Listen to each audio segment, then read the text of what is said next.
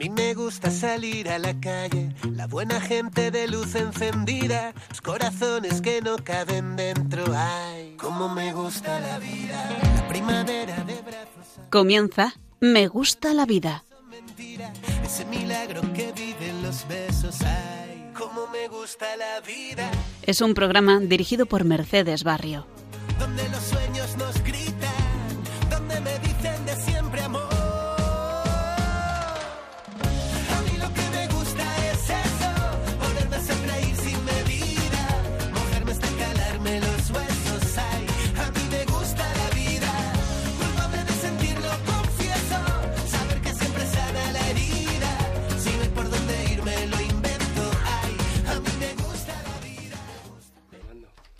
Muy buenas tardes, queridos oyentes de Radio María. Aquí estamos un martes más con todos ustedes en nuestro programa Me gusta la vida. Y hoy os damos la bienvenida desde el estudio Patri Bukielska. Hola Patri, ¿qué tal? Hola, buenas tardes. Lucas Palomino. Buenas tardes, Lucas. Muy buenas tardes, Pablo. Mercedes Barrio y quien les habla, Pablo Esteban. En este programa, durante el tiempo de Adviento y próximos ya a la solemnidad de la Natividad de nuestro Señor, queremos celebrar y homenajear en nuestro programa a unas personas sumamente importantes para nuestra sociedad, pero que la- lamentablemente por el drama del aborto están siendo víctimas del que podríamos llamar el genocidio de las últimas décadas. Se trata de las personas con síndrome de Down. El síndrome de Down es una alteración genética que se produce por la presencia de un cromosoma extra en el par 21, de ahí que se conozca también como trisomía 21. Fue descubierta por Jérôme Lejeune en 1958. Aunque este genetista era marcadamente provida, su descubrimiento se utilizó para el diagnóstico y exterminio de la mayoría de los niños que presentan esta alteración genética mediante el aborto. El doctor Jérôme Lejeune, cuya causa de canonizaci- canonización está abierta y fue declarado venerable el año pasado por el Papa Francisco, rechazó la fama internacional por continuar trabajando silenciosamente con sus pacientes. Pero cuando se abrió el debate sobre la vida, asumió su papel como defensor de los más débiles. Decía, este es el precio exacto que tenemos que pagar por mantener la humanidad. Y si como sociedad nos negamos a pagar ese precio, que es caro, la sociedad ya no es humana. Sus trabajos lo llevaron a reflexionar sobre las grandes cuestiones de la vida humana y sobre el papel que la medicina y la investigación deben tomar en defensa de los más débiles. Ese ejercicio de la libertad hizo que su candidatura al Premio Nobel de Medicina no prosperara hasta en dos ocasiones, a pesar de la trascendencia de su descubrimiento y que se le retiraran los fondos públicos para investigar, por lo que continuó haciéndolo con donaciones particulares. Su descubrimiento científico le llevó a entender que a veces la ciencia puede ser usada para unos fines distintos de los originales. Enseguida comprendió que su hallazgo era la manera con la que se cribaba para abortar los fetos que tenía en esa trisomía. A partir de ahí, médico fiel al juramento hipocrático, su vida fue un afán constante en la defensa de las personas más vulnerables.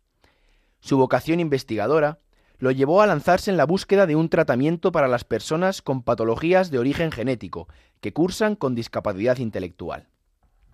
Pero antes de seguir con el programa, tenemos el testimonio y el saludo de dos personas muy especiales que han querido participar con nosotros. Vamos a escucharlas a ellas y a sus familiares, que son los verdaderos protagonistas de este día. Escuchamos el saludo de Gloria y de Noah. Hola, soy Gloria Ramos, actriz de campeones. Os quiero muchísimo, que estoy súper feliz con este trabajito. Y os quiero tanto, tanto, un besito. Mi hija con síndrome de Down es la más querida por toda la familia y sus hermanos, gracias a ella, son mejores personas. Hola, soy Noa. 12 años. Tengo. Tengo 12 años. ¿Y qué más tienes? 20 Y sínd- Soy síndrome de Down. síndrome de Down, ¿verdad? Sí. ¿Y el síndrome de Down es bueno o malo? Bueno, Es bueno. ¿Y por qué es bueno? ¿Por qué? ¿Qué es lo que sois? bueno. ¿Por qué es bueno el síndrome de Down? Soy persona. Muy bien, eres una persona, ¿verdad? Sí, Como cualquiera, ¿a que sí? sí. Claro que sí. Hoy vamos a variar un poco nuestro guion habitual del programa, porque no comentaremos un texto del Magisterio de la Iglesia, sino que vamos a comentar algunos artículos relacionados con la desprotección de las personas con síndrome de Down. Y vamos a intentar profundizar de alguna manera, homenajear y darles el valor que tienen y merecen, el mismo valor y dignidad que tenemos todos. Comenzamos pues con un artículo publicado en la revista digital Eleitia el 29 de noviembre de 2022, escrito por Dolores Masot, que se titula Una joven con síndrome de Down incomoda a jueces abortistas. Leemos un resumen de la noticia. Heidi Crowther, una joven de 25 años con síndrome de Down, ha logrado poner el foco en una ley que permite abortar a los fetos con síndrome de Down hasta el momento de nacer. Ella está dispuesta a llevar el asunto hasta el Tribunal Supremo del Reino Unido junto con Mary Lea Wilson, cuyo hijo Aidan también tiene síndrome de Down, se enfrentan al gobierno británico que el pasado viernes aprobó la ley que permite el aborto hasta el mismo momento del nacimiento si el feto tiene síndrome de Down. Heidi lleva meses luchando para frenar esta ley. Su argumento es claro. Es una ley discriminatoria y estigmatizada a, a la persona con discapacidad. Los jueces del Tribunal de Apelación de Inglaterra y Gales, sin embargo, desestimaron el recurso. Esto hace que la ley siga vigente. Dado que la legislación permitirá el aborto de cualquier bebé que presente síndrome de Down en cualquier etapa del embarazo, la joven dijo al diario The Guardian que esto le hacía sentir que las personas como ella debían ser extinguidas.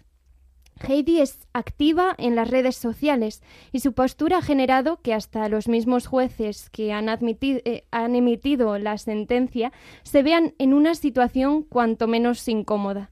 Lord Justice uh, Underhill, el Lady Justice Thrillwall y Lord Justice Peter Jackson quisieron aclarar que esta ley no interferiría con los derechos de los discapacitados vivos, algo chirría en la decisión judicial cuando estos mismos jueces reconocen en su texto que muchas personas con síndrome de Down y otras discapacidades se, sentirían, se sentirán molestas y ofendidas por el hecho de que un diagnóstico de discapacidad grave durante el embarazo sea tratado por la ley como una justificación para la interrupción del embarazo y que pueden eh, considerar que implica que sus propias vidas tienen menos valor. La ley actual de Inglaterra, Gales y Escocia permite el aborto hasta la semana 24 del embarazo, pero además aprueba que se practiquen hasta el momento del nacimiento en los casos en que exista un riesgo sustancial, cuando el bebé que naciera sufriera de alguna mm, mm, anomalía física o mental o tuviera alguna minusvalía grave. Esta frase se convierte en la práctica en una licencia para matar a todos los fetos con síndrome de Down por ello, la joven piensa llevar el caso al Tribunal Supremo. En declaraciones a la cadena Sky News, dijo que toda su batalla no ha caído en saco roto, porque muchas personas han descubierto la necesidad de proteger al bebé durante el embarazo, y más concretamente a los niños con síndrome de Down, cuando todavía están en el vientre de su madre. Su, testimonio de batalla contra la injusticia ha logrado dice ella misma, informar y cambiar los corazones y mentes, y cambiando las opiniones de la gente sobre la ley. Seguiremos luchando activamente. Lo siguiente, el Tribunal Supremo, hasta que encontremos un juez que mire a las personas discapacitadas. Bueno, menudo, menudo testimonio acabamos de leer. La verdad es que ni siquiera hace falta comentarlo. Yo creo que podríamos dejar nada más que repetir una y otra vez este texto para, para, para tomar conciencia de, del esfuerzo, del trabajo, de la dedicación de Heidi Crowther, esta joven de 25 años, que, que, no es abogada, que no, que no es jurista de reconocido prestigio, que no es jueza del Tribunal de Apelación de, de, Inglaterra, pero que, que desde sus, su capacidad y, y, y, su situación como, como, como joven con, con síndrome de Down se está enfrentando a todo el establishment británico, a la opinión pública, a las leyes, al Parlamento, simplemente para decirles que tiene derecho a vivir. O sea, es que ni siquiera está peleando por, no lo sé, podríamos hablar, pues porque le han quitado una herencia y está ahí. No, no, es que simplemente está, está diciendo que tiene derecho a vivir ella y los que son como ella, ¿no? ¿Cómo es posible que hayamos llegado hasta, hasta esta situación? Bueno, ya llevamos un tiempo que es lo habitual. Eh, tener como descarte que el que no es una persona totalmente normal o totalmente en la norma que se puede decir que no tiene ningún algún tipo de discapacidad, eh, pues es descartada virtualmente en la sociedad o, descartada ya desde el punto de- en- desde el paritorio mismamente. Eh, es algo que eh, está afectando mucho a la sociedad. Yo creo esa deshumanización de no saber ver dónde está la persona y dónde no está la persona. Creo que el gesto ya solamente de olvidar por completo lo que es una persona lleva al ser humano a hacer cometer estas atrocidades. Totalmente. Y es que además esa, esa pregunta sobre qué es una persona y cuándo no es una persona, claro, el problema de, esta ley que, se está proponiendo en, en el Reino Unido y contra la que se está enfrentando Heidi es que ahora mismo afirma que se puede abortar a los niños con síndrome de Down hasta el momento del nacimiento. Pero ¿por qué no dentro de un par de años o dentro de, unos meses se hace una ley nueva en la que se permite aplicar la eutanasia a los niños que nazcan con síndrome de Down porque no se les haya diagnosticado el síndrome de Down antes de tiempo, antes del nacimiento? ¿por qué? ¿Por qué? ¿Qué argumento hay para no hacer eso? Si ya se ha hecho todo lo que se ha hecho hasta este momento, ¿no? ¿Dónde está el límite? ¿Cuándo, ¿Cuándo la sociedad va a decidir, no, venga, los síndrome de Down tienen derecho a existir a partir de cuando cumplen 5 años o a partir de cuando les sale bigote, ¿no? Es que es, que es una reflexión que hay que hacerse porque, porque si perdemos esta batalla, nada impide que dentro de seis meses se permita aplicar la eutanasia a niños con síndrome de Down. De hecho, por desgracia, ya está pasando en Latinoamérica. Hay ciertos países como Colombia, pongo un ejemplo así, que ya han aceptado la posibilidad de hacer un aborto después del propio parto.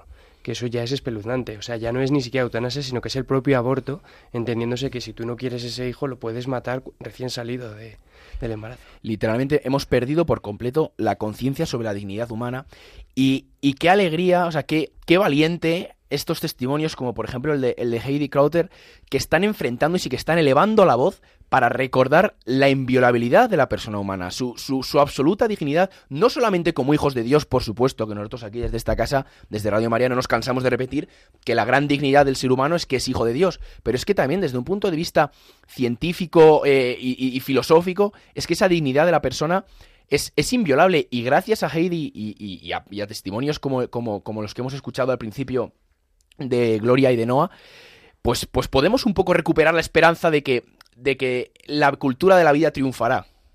Sí, sí. A mí, a mí lo que más me ha gustado de todo esto es ver cómo, cómo con este testimonio que da Heidi, ¿no? Eh, Está transformando corazones.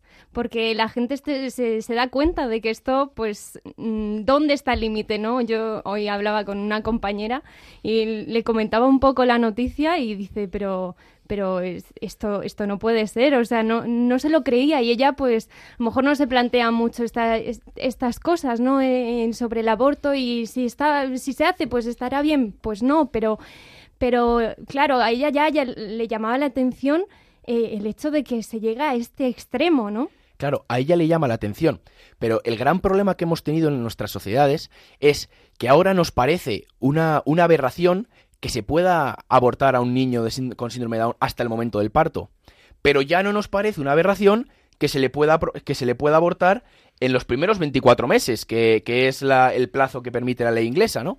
Eso ya no deja de ser una aberración, como eso que se conoce como la ventana de Overton ha sido absolutamente ha sido absolutamente modificada y no solamente tenemos que defender a los niños con síndrome de Down en el momento de nacer, que están en riesgo ahora según esta nueva ley, sino que tenemos que redoblar nuestros esfuerzos, como está haciendo Heidi, para, para defender también a los niños con síndrome de Down y a los que no tienen síndrome de Down en esas primeras 24 semanas en las que sí que les está permitido abortar. Sí, de suyo la ley no, esta ley no es una ley nueva, sino que es una ley que ya está en vigor en, en Inglaterra, Gales y Escocia. Lo que pasa que ahora se ha hecho noticia porque ha habido un recurso, han intentado recurrirla. Se ha hecho, se ha publicado de alguna manera porque se ha hecho ese, ese recurso y ha sido denegado.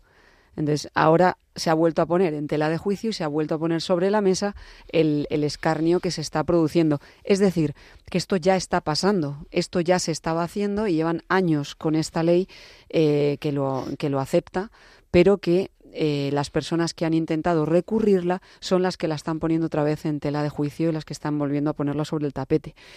A mí hay una cosa que me, que me llama poderosamente la atención, ¿no? Y que me da, me entristece y por otro lado esto me llena de esperanza, ¿no? Y es que, que me da mucha pena que haya personas eh, que tengan que justificar su existencia. Eso es muy duro, ¿no? Que para, que para vivir en este mundo eh, haya que pasar un control de calidad. Y ahí es donde, donde creo que hay que hacer una reflexión profunda, ¿no? El saber dónde está esta sociedad cuando pretende poner un control de calidad a las personas que nacen. Eh, porque, como decía la Madre Teresa de Calcuta, em, si nos destruimos los unos a los otros o si mm, eh, en, estos niños vemos unos defectos, eh, entre comillas, defectos, por qué eso es un defecto y por qué el que yo tenga unas determinadas características de personalidad o, caracteriológicas o temperamentales, eso no me impide a mí vivir y a él y a él y a él a él sí, ¿no? Eh, es como para pensarlo. O sea, estamos generando un prototipo de personas y nos estamos alejando completamente de lo que es la humanidad. Claro, y, el gran problema, el gran problema de esto es que, que estos criterios que ahora son unos y que son aberrantes para decidir quién es persona y quién no, quién tiene derecho a vivir y quién no tiene derecho a vivir, pueden cambiar en cualquier momento. Pueden cambiar porque, porque se cambian a golpe de ley. Y en algunos países ni siquiera a golpe de real decreto. Porque, porque ni siquiera, porque ahora mismo se dice que los niños con síndrome de Down no, no tienen derecho a existir, pero es que en otra época se decía que los judíos no tenían derecho a existir. Y en el futuro podremos decir perfectamente que los pelirrojos o, las personas con las orejas puntiagudas no van a tener derecho a existir. Entonces, claro, el problema viene de base. Es, es, esta reflexión la que hay que hacer. No solamente hay que, hay que defender la dignidad de los, de los niños con síndrome de Down, que para eso estamos aquí en este programa y, y, y esa es una de las razones por las que existe esta, esta casa hay que defender que la persona tiene una dignidad infinita por el mero hecho de ser persona independientemente de sus características. Y lo extraño es que en nuestro mundo actual seamos tan pocos los que los que vean esto, sean tan pocos los que vean esto claramente. Que tú pones la sintonía de, cualquiera de las otras radios y, es que muy, en muy pocos sitios se escucha, se escucha una cosa así. Entonces, ¿qué, qué, obligación tenemos los cristianos y las personas de buena voluntad de alzar la voz como está haciendo Heidi, para defender esta verdad. Y nosotros en este programa lo seguiremos haciendo hasta, hasta, hasta, hasta, que, hasta que no podamos más, hasta que se nos acaben las fuerzas. Pues si os parece, vamos a pasar al segundo artículo, pero antes vamos a escuchar a Mariano y su opinión cuando se ha enterado de esta noticia. Y el testimonio de Paula, amiga de una persona con síndrome de Down. Escuchemos a Mariano y a Paula. Hola, soy Mariano, con 33 años, y tengo síndrome de Down. Soy un chico muy feliz y hago feliz a mi familia y a mis amigos. Me acaban de decir que quieren hacer una ley para poder matar a los niños con síndrome de Down. Y yo digo que los niños con síndrome de Down somos personas y tenemos los mismos derechos que cualquier otra persona. Y matar a una persona, tenga síndrome de Down o no, es un asesinato. Pues la vida con Carmen es una pasada.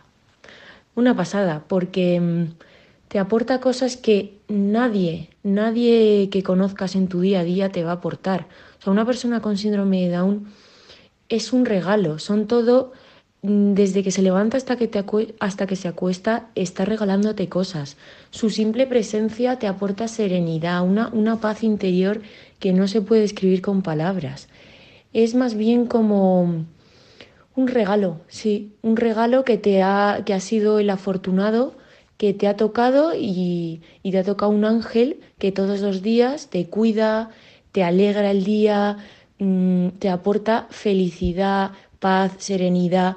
Es todo, todo lo que haces dar. Nunca, nunca, nunca te va a aportar algo negativo, porque lo único que hace es regalar. Y para mí es generosidad y, y regalar a los demás. Pasamos ahora a un extracto de un artículo publicado en Religión en Libertad el 10 de enero del 2022, escrito por José María Carrera. El canal de Instagram que derriba mitos de la trisomía. Son personas felices, juegan, ríen y rezan. Cuando Marieta nació con trisomía, su madre pensaba que el distanciamiento con sus hermanos sería radical y sucedió todo lo contrario podría pensarse que María Dousinage es una madre más. Sin embargo, eh, detrás de una aparente normalidad esconde una elevada misión con la que cumple cada día al finalizar su jornada. Además de cuidar de su familia, su hija le enseñó a transformar el mundo para que los niños con síndrome de Down nazcan y sean bien recibidos.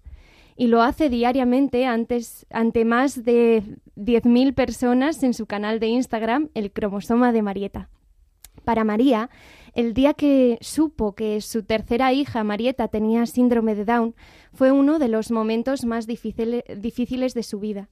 Según la Fundación Down España, tan solo 150 de los 400.000 niños que nacen cada año en España padecen esta trisomía.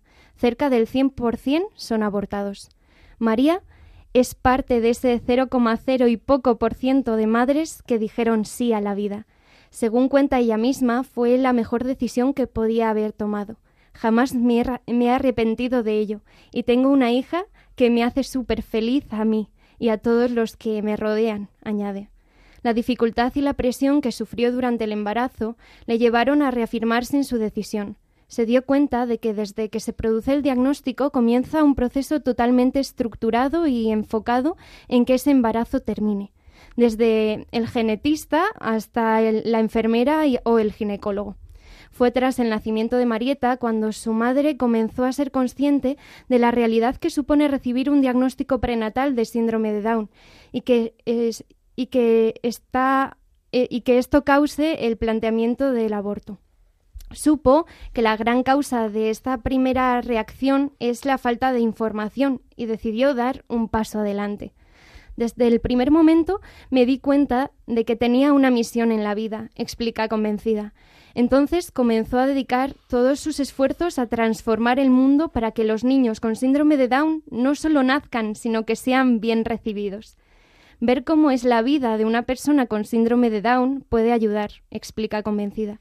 Por eso abrí mi cuenta en Instagram, el cromosoma de Marieta, para derribar los mitos, visibilizar y mostrar el valor que tiene la discapacidad en nuestra sociedad. Una labor de la que se siente orgullosa debido a la multitud de mensajes de agradecimiento que recibe de familias que han recibido la misma noticia que ella. Han visto en Marieta una luz en su vida, el camino que va a recorrer su hijo y la esperanza de ver cómo una niña es feliz, habla, come, ríe, baila y juega como el resto de niños. Y en todo este tiempo, pese a las dificultades que conlleva, cuenta que nunca se ha planteado la dolencia Mm, de su hija como un ¿y por qué a mí? Es una noticia dura, pero no es ningún drama, afirma. De hecho, cuenta que le ha cambiado la vida y para bien. Es el motor de mi vida, como para todos los padres sus hijos, pero el mío es diferente, un motor con más caballos, añade. Me está haciendo crecer y tener una vida mucho mejor de lo que hubiera sido si Marieta no existiera esta hija que ha mandado Dios a mi familia no eh, nos ha convertido en mejores, se explica. Bueno, pues si, si el testimonio de, Heidi era impresionante, la verdad es que este no se queda, no se queda atrás, ni mucho menos, porque no solamente, no solamente demuestra que los niños y las personas con, síndrome de Down son, son personas tan dignas como todas las demás, sino que, sino que incluso le da un punto de de normalidad, de diversión, de, de alegría, de, de, buen rollo, ¿no? Por, decirlo así un poco llanamente, que, muchas veces está tan alejado. Y me ha llamado mucho la atención como, como, eh, como María afirma que desde que se produjo el diagnóstico de que su hija iba a tener síndrome de Down, comenzó un proceso totalmente estructurado y enfocado en que ese embarazo termine. Es decir, comenzó un proceso gris, de malas noticias, de tristeza, de, de, de, de mal futuro, de, de, uy, qué mal lo vais a pasar, esto, esto no va a haber quien lo aguante, esto va a ser tremendo. Y luego ella se da cuenta, habiendo superado eso, que es justo todo lo contrario. Que, que, Marieta es la alegría de la casa, que Marieta, como, como dice, que, que, tiene un hijo un poco diferente con más caballos, ¿no? Un motor con más caballos. Es justo lo contrario. O sea, lo que demuestra que toda esa narrativa gris, oscura, de dolor sobre el síndrome de Down y las enfermedades es absolutamente falsa. Sí, ¿no? Yo creo que muchos padres, ante, ante la escucha del diagnóstico, lo primero que te viene ¿no? a, la cabeza es, claro, yo quiero que mi hijo sea feliz. Y nadie te ha dicho que no puedes ser feliz con teniendo síndrome de Down, ni mucho menos, ¿no? Lo vemos en Marieta, que es una niña como, como todas las demás, ¿no? Que ríen, que juegan, que comen, Por eso es, es importante también mostrar esta cara de la moneda, ¿no?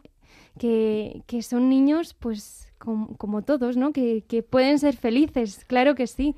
Y hay, hay otra realidad, y es que en la actualidad cerca del 100% de los niños con síndrome de Down son abortados. Hay otros países en los que ya es el 100%. Por ejemplo, en Islandia no hay, no hay niños síndromes de Down. No nace ninguno, ninguno. Todos son abortados. Entonces, eso, aunque es absolutamente dramático y, una verdadera tragedia, tiene que servir también para motivarnos a actuar y que el mínimo esfuerzo, el mínimo fruto va a ser grandísimo, porque es que ahora mismo con que, con que ese 100% se convierta en un 99%, es que ya es un triunfo tremendo, porque son muchos niños síndrome de Down que van a nacer. Y si encima conseguimos que ese 99% se convierta en un 95%, es que estamos salvando muchísimas vidas, se está haciendo un bien inmenso. O sea, es, un campo de trabajo en el que hay que esforzarse de verdad, en, visibilizar cómo es la vida real de, de- de un niño con síndrome de Down, en, mostrar información positiva, no solamente esa información negativa, ausente de la que hablaba María en el artículo. Hay que, hay que dar visibilidad, hay que, hay que gritar, no solamente desde las ondas radiofónicas, sino en la calle, en los, en los medios de comunicación. Desde aquí, pues, mm, en, en mu- muchísimo ánimo a Religión y Libertad y a Leteia, que muestran estos, este, tipo de, este tipo de historias. Hay que gritar que los niños síndrome de Down tienen derecho a vivir. Y son personas igualmente dignas que todos los demás. Porque así vamos a conseguir bajar este número. Porque si no lo hacemos, si no lo hacemos, lo, lo siguiente que va a ser es que en España sí que sea el 100% de los niños abortados, como pasa en otros países de Europa. Entonces eso no lo podemos permitir y tenemos que, y tenemos que esforzarnos. Entonces, bueno, pues desde aquí lo mínimo es recomendar a nuestros, a nuestros seguidores, a nuestros, a nuestros oyentes, que sigan este, este canal de Instagram, el cromosoma de Marieta, para descubrir cómo es en verdad la vida de una niña síndrome de Down y cómo es luz y, y nada de la oscuridad que- que cuentan en los medios. A decir verdad, eh, una gran muestra de que va ahí esperanza siempre es el caso de Estados Unidos, que gracias a Dios se ha abolido la ley de contra el aborto, eh, bueno, la ley abortista. Y nuestra idea ahora mismo es lo que tú decías precisamente, ese 1%, ese 2% que se puede pelear ahora, es lo que va a dar vida a miles de personas en toda España. Y ojalá sea así, ojalá podamos llegar con la oración y con el esfuerzo de nuestras manos, llegar poco a poco a ese objetivo. Bueno, pues muchos otros artículos podríamos traer para comentar y no descartamos hacer más adelante otro programa para seguir defendiendo la vida de las personas con síndrome de Down. Pero el tiempo del programa no nos lo permite, así que vamos a terminar esta sección con el testimonio de Ana, una niña de 11 años que comparte con nosotros su alegría y su visión de la vida. Escuchamos. Eh, hola, soy Ana, eh, tengo 11 años, tengo síndrome de Down y también he vivido en Inglaterra. Eh, tengo, tengo muchos hermanos, soy la quinta de mis hermanos y, y he estado en mi cole eh, y estoy practicando para una función. Entonces, de Navidad. Eh, pero que yo quiero decir que eh, yo, a mí, me- a mí me gusta pintar, dibujar, leer, eh, montar en caballo. Y también tengo una amiga em, que, se, que vive en Inglaterra, que, llama, que se llama Lina. Y es súper mejor amiga.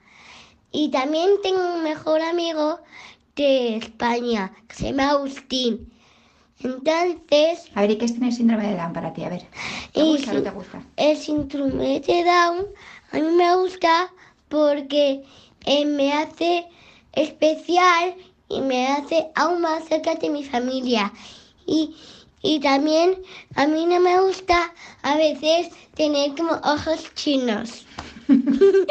y también eh, a mí me gusta tenerlo porque y así estoy aún más cerca de Dios y de mi familia. Si os parece, vamos a escuchar una canción como homenaje a todas las personas con síndrome de Down.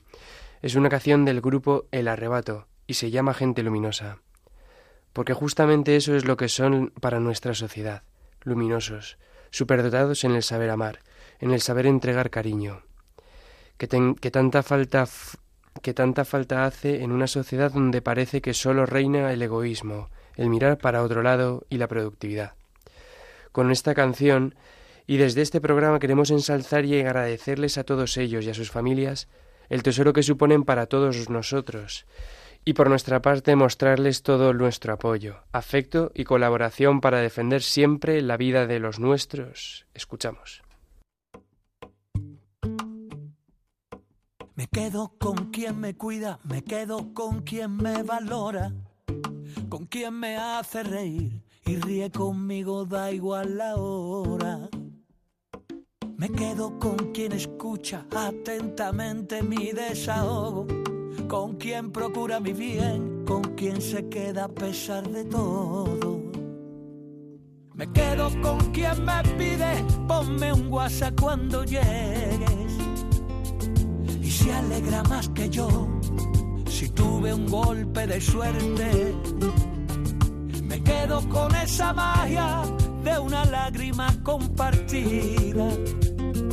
Me quedo con quien me ayudó a encontrar aquella salida. Qué guapa es la gente luminosa, la que baila porque sí, la que sonríe a todas horas, con la que respiras lento, la que te regala tiempo y si un día no lo tiene, lo fabrica para ti.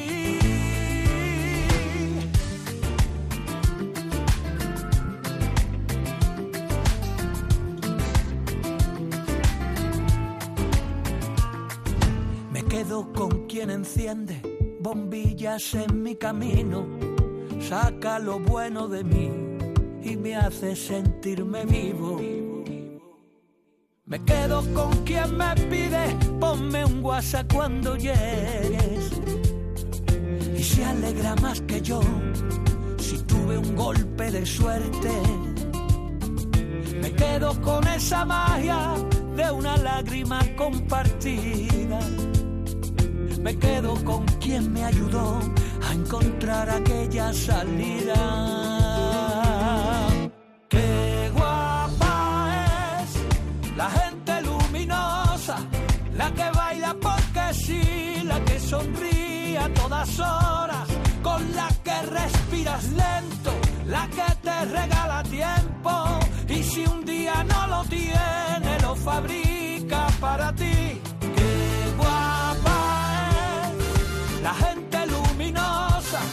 Esa que no se preocupa de la marca de tu ropa, la que pone a la alegría siempre en su menú del día, gente que ilumina el mundo, gente guapa como tú.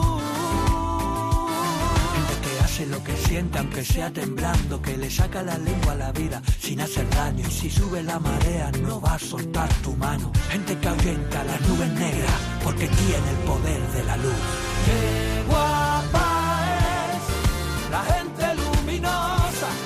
La que baila porque sí, la que sonríe a todas horas, con la que respiras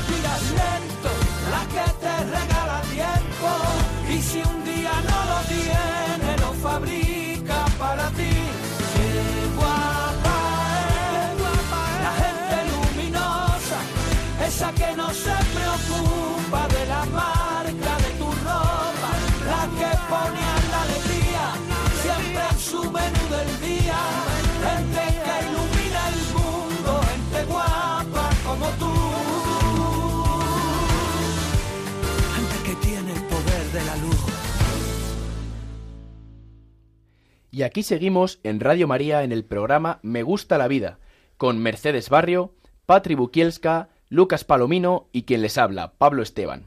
En este programa, dedicado a las personas con síndrome de Down por la defensa de su dignidad.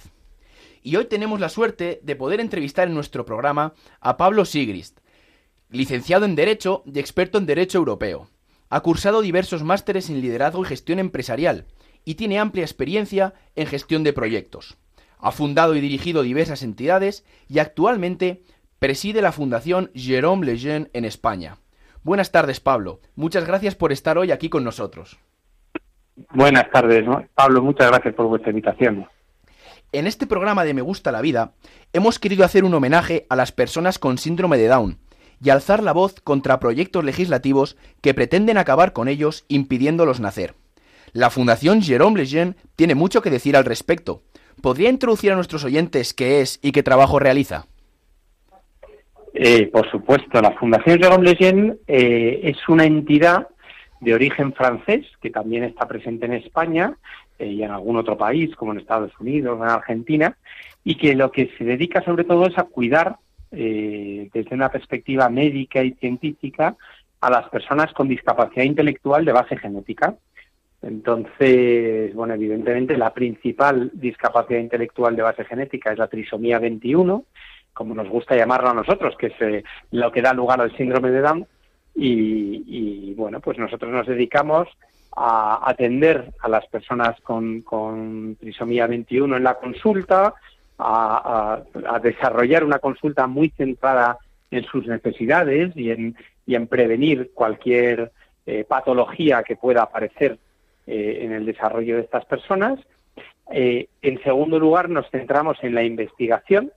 Entonces, promovemos investigación eh, tanto en otros centros como la, de, la que desarrollamos nosotros mismos en nuestros institutos médicos para eh, bueno, pues mejorar la calidad de vida de las personas con trisomía 21 o con discapacidad intelectual de base genética, tanto mediante la comprensión de cómo funciona bueno, pues las patologías que puedan estar asociadas a ella, como eh, bueno, pues intentar prevenir la aparición de cualquier patología cruzada que decimos nosotros, ¿no? Pues si eh, hay una, una prevalencia mayor de o un riesgo mayor de determinar de tener determinadas dolencias, bueno, pues estar pendientes para que en cuanto surjan los primeros síntomas poder acompañar y cuidar y, y que no que no se haga un daño a la persona. Y en tercer lugar, la fundación trabaja pues en todo lo que es la defensa y la promoción de la persona con discapacidad y a partir de ahí de, la, de cualquier persona en situación vulnerable, que al final somos todos. Entonces mantenemos una cátedra de bioética que tiene su sede aquí en España, y, pero opera a nivel internacional, pues eh, en muchos otros países, eh, a través de convenios de colaboración con muchas universidades. Eso es lo que hace así en grandes rasgos la Fundación. Qué interesante. En el programa de hoy hemos aprendido que Jérôme Lejeune fue un médico del siglo XX que dedicó toda su vida a investigar las enfermedades genéticas para mejorar la vida de los pacientes. La verdad es que vemos que su trabajo está bastante alejado de muchos postulados de la ciencia moderna, que pretende erradicar algunas enfermedades eliminando a los enfermos que las padecen. ¿Qué ha pasado con la ciencia en estas décadas? ¿Qué tiene que decir el ejemplo de Jérôme Lejeune al mundo moderno? Vamos a ver, eh, Jérôme Lejeune lo que diría básicamente es que el, el, el, conocimiento de la ciencia y de la técnica, sobre todo, es acumulativo, pero la sabiduría no lo es. Claro. ¿no? Entonces, eh, lo que necesita el, el, hombre de ciencia es, eh, sobre todo, aparte de avanzar en su ciencia, avanzar también en la sabiduría y en la reflexión sobre el valor del ser humano y sobre el valor de, bueno, de, de, de, la naturaleza y de las cosas, ¿no? Eh, porque al final, Jérôme Lejeune lo que planteaba es que cuando él, en el año 1958, descubre la trisomía 21, ¿no? Y tiene ante sí, digamos, un mapa genético con una patología, antes que eso tiene un mapa genético humano, claro, ¿no? Antes claro. de descubrir una patología. Entonces, él lo que decía como genetista es, en el momento en el que, en el que ha acabado el proceso de fecundación y se han digamos, fusionado el gameto masculino, el del padre y el de la madre, eh, a partir de ahí aparece un nuevo ser que es unicelular en un, un primer momento, ¿no? El cigoto, claro. que tiene un patrimonio genético humano que es distinto del de, la, de, ambos progenitores y que tiene un programa de vida autónomo, con lo cual hay un ser humano y el, el científico que sabe eso por ciencia debe reflexionar sobre el valor de ese ser humano. ¿Qué, claro. ¿qué diferencia sustancialmente ese ser humano unicelular de un ser humano en estado adulto. Pues es simplemente una cuestión de desarrollo, pero claro, no es una de cuestión tiempo. de identidad, ¿no? De ser eso es. Totalmente. Con lo cual, eh, bueno, pues eso sería un poco lo que creo yo que diría Jérôme Lejeune a los hombres de ciencia de hoy. La siguiente pregunta es un poco más personal. ¿Qué le movió a embarcarse en el proyecto de dirigir la fundación en España? Imagino que con su experiencia y bagaje académico tendría muchos otros proyectos a su alcance. ¿Por qué dedicar la carrera profesional a la defensa de las personas con discapacidad? Pues mira, porque al final, bueno, muchas veces estas cosas eh, uno tampoco las reflexiona mucho, ¿no? Y, la vida le va llevando y bueno, la providencia va actuando y te encuentras pues eh, ante determinadas situaciones que tienes que tomar una decisión, ¿no? Eh, yo he tenido la inmensísima suerte de conocer la fundación y el trabajo que hace la fundación eh, en Francia hace ya muchos años. Eh, además he tenido la, tengo la inmensa suerte de ser amigo de la, de la presidenta de la fundación en España, la doctora Mónica López Barahona, que es un ejemplo de, científico íntegro, ¿no? Y, bueno, pues eso me llevó a, embarcarme en algún proyecto con ellos, sobre todo, bueno, pues en, en, en lo, todo lo que es el promover una visión de, de, defensa de la persona y de defensa de la vida de todo ser humano a nivel europeo. Y entonces, a partir de ahí, sobre todo conocí a Madame Lejeune, Madame Lejeune, Vichte Lejeune, la viuda del profesor Lejeune, que para mí ha sido un ejemplo de entrega de vida hasta el último día, y como ella, que fue la verdadera fundadora de la fundación, ¿no? Porque claro. la fundación nace a partir de la muerte de Jérôme Lejeune, cuando los en la consulta, en, perdón, en el funeral, los, los familiares y sus pacientes le piden que continúe con, con la obra de su marido a Madame Lejeune, ¿no? Claro. Entonces ella monta todo esto con, con el resto de su familia y los colaboradores de Lejeune para dar continuidad a esa consulta, a todo ese trabajo de investigación y después a todo ese trabajo de defensa, ¿no? De ahí las tres misiones que tiene la Fundación.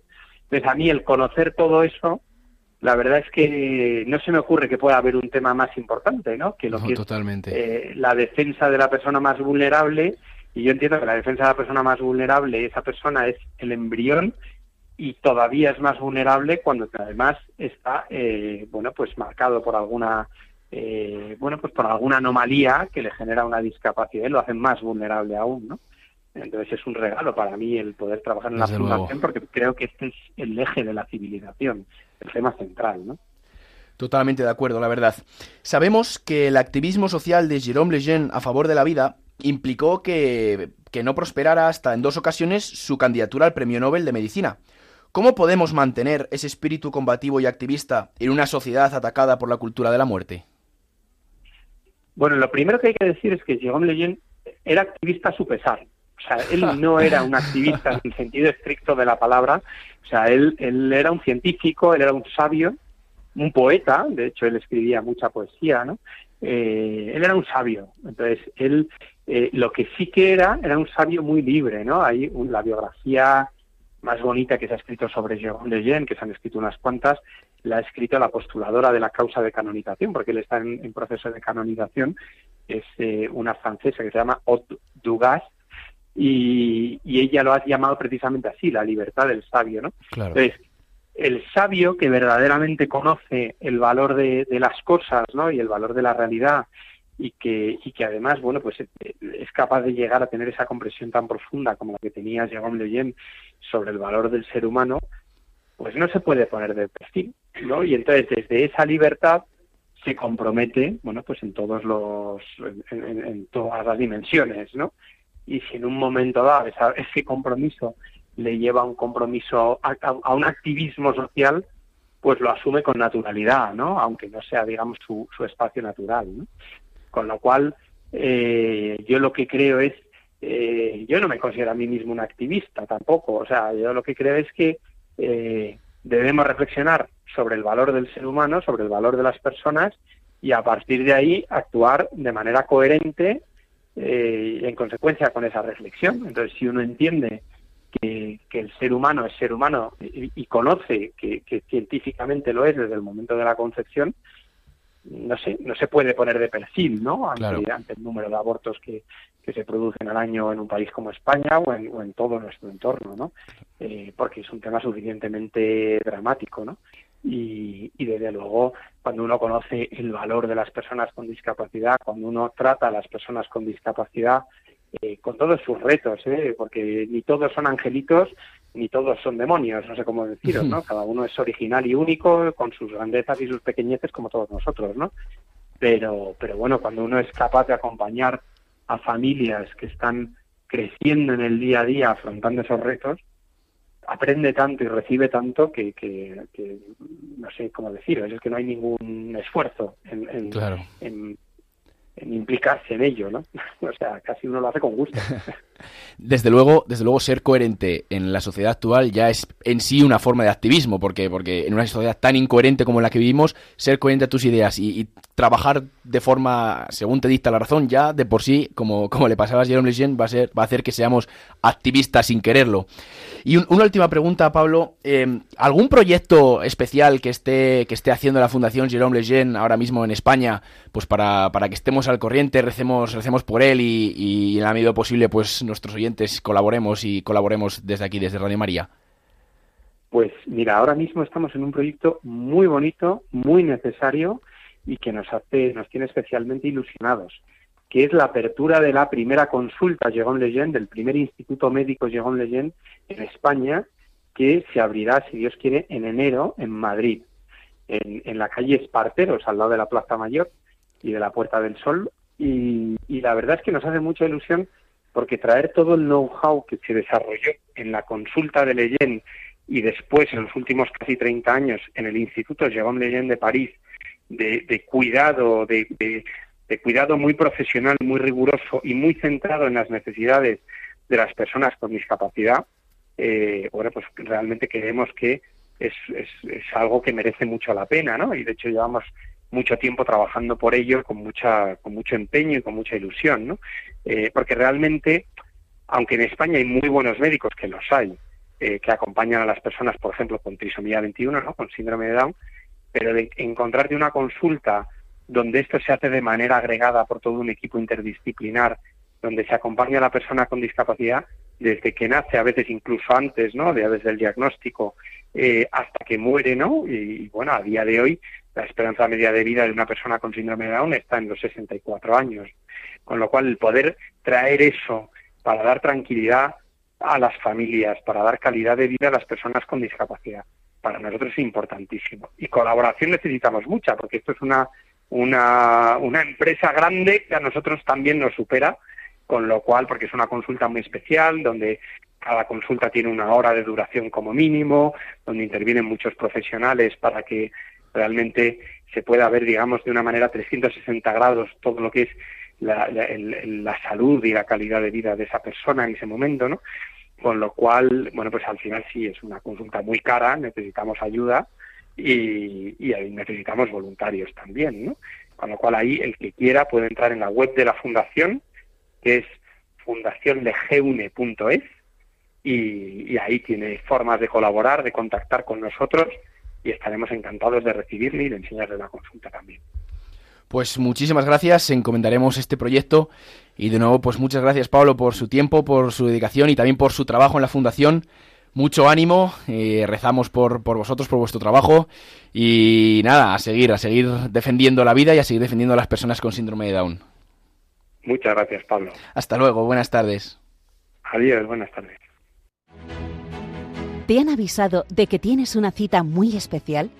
¿Sabes el lugar y la fecha? Toma nota. El 24 de diciembre por la noche, en Belén de Judá, nos espera Jesús.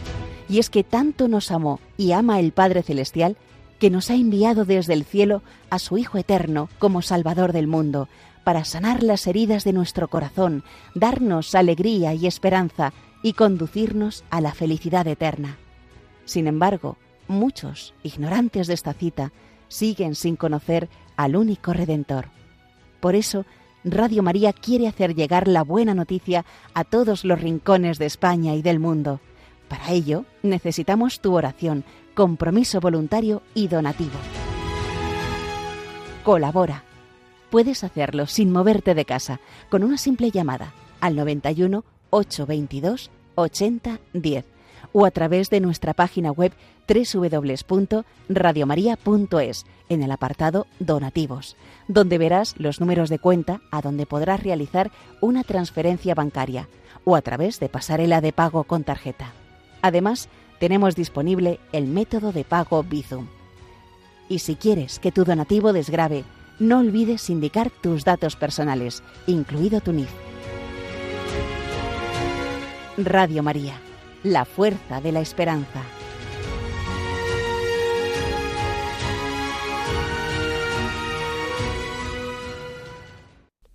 Y ya para acabar este programa de homenaje a todas las personas con síndrome de Down, vamos a hacer nuestro ratito de oración para que el Señor de la vida nos ayude a todos a no declinar en la defensa de la dignidad de la vida humana en este tiempo de Adviento.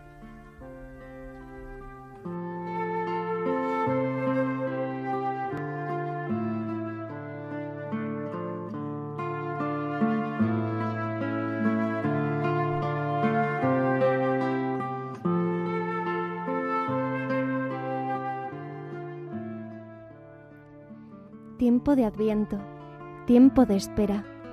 Dios que se acerca, Dios que ya llega. Esperanza del pueblo, la vida nueva. El reino nace, don y tarea. Te cantamos, Padre bueno, a la esperanza.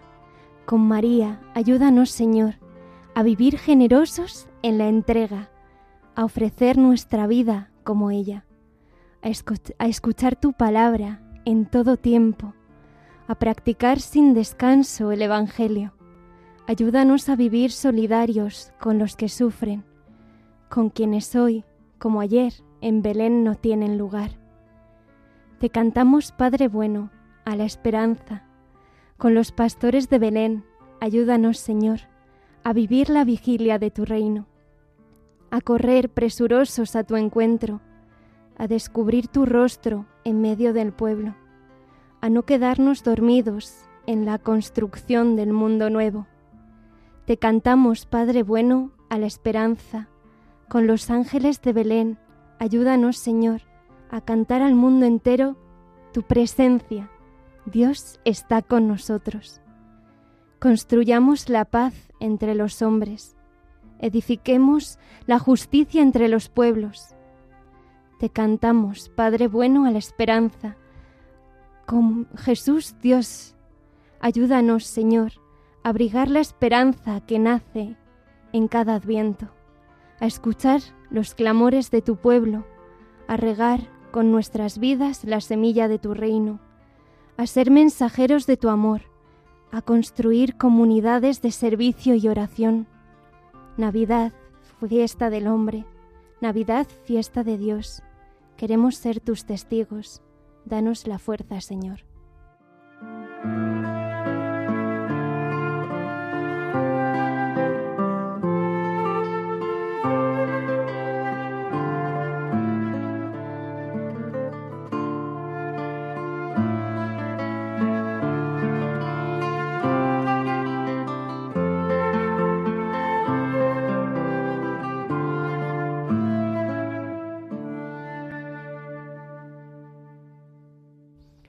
Pues queridos oyentes de Radio María, aquí terminamos este programa del tiempo de Adviento en homenaje y agradecimiento a todas las personas con síndrome de Down, a sus familiares y amigos. Hemos intentado dar a conocer un poquito al venerable Jérôme Lejeune y a la fundación que lleva su nombre y que tanto bien hace a la sociedad por la defensa de la vida de las personas con alteraciones genéticas.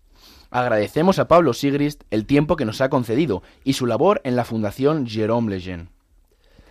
Ponemos a su disposición para comunicarse con la dirección de este, de este programa un correo electrónico que es me gusta la vida arroba radiomaria.es. Me gusta la vida arroba radiomaria.es. También pueden contactar con nosotros mediante las redes sociales o bien por correo postal dirigido a programa Me gusta la vida, Radio María, Paseo Lanceros número 2, 28024, Madrid. Y también les recordamos que pueden volver a escuchar el programa o recomendarlo a algún conocido a través del podcast de la página web www.radiomaria.es o pedirlo en CD para recibirlo en casa. Nos despedimos hasta el próximo programa de Me Gusta la Vida, que será Dios mediante el próximo 27 de diciembre, festividad de San Juan Evangelista. Muchas gracias y hasta pronto. Celebra la vida.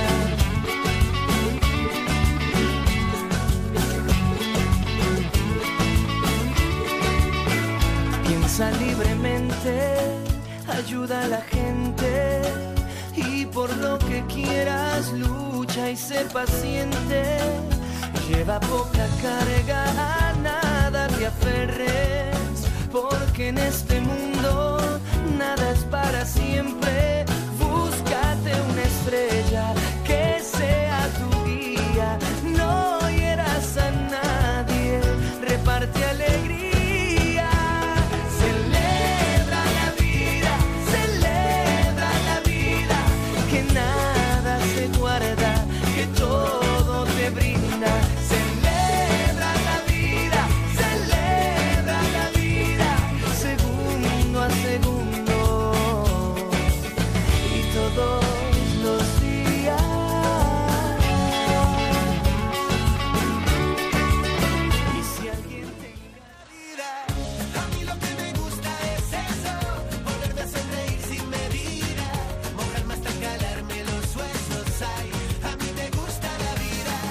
Han escuchado Me gusta la vida con Mercedes Barrio.